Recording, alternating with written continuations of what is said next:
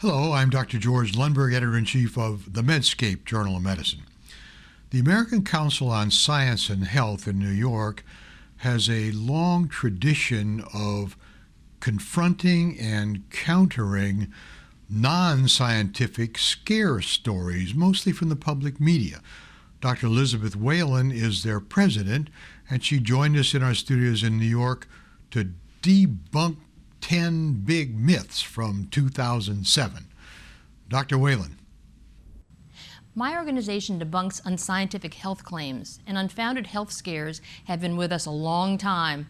From a panic over chemicals on cranberries in the 50s to the hysteria over alar on apples in the late 1980s.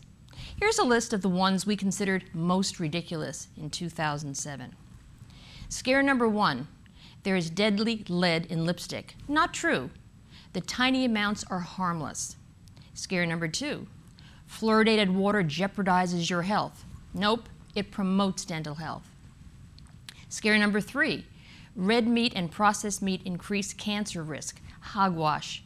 The studies involve people eating huge amounts and leading very sedentary lives. Meat is fine in a balanced diet. Scare number four the chemicals used to make Teflon cause low birth weight babies. No way. The variations in weight in the studies are too small to draw such conclusions. Scare number five nitrites in cured meat cause lung disease. Baloney. Super high exposure of rats to a related chemical may cause cancer, but that's not relevant to us. Scare number six roses contain toxic pesticides.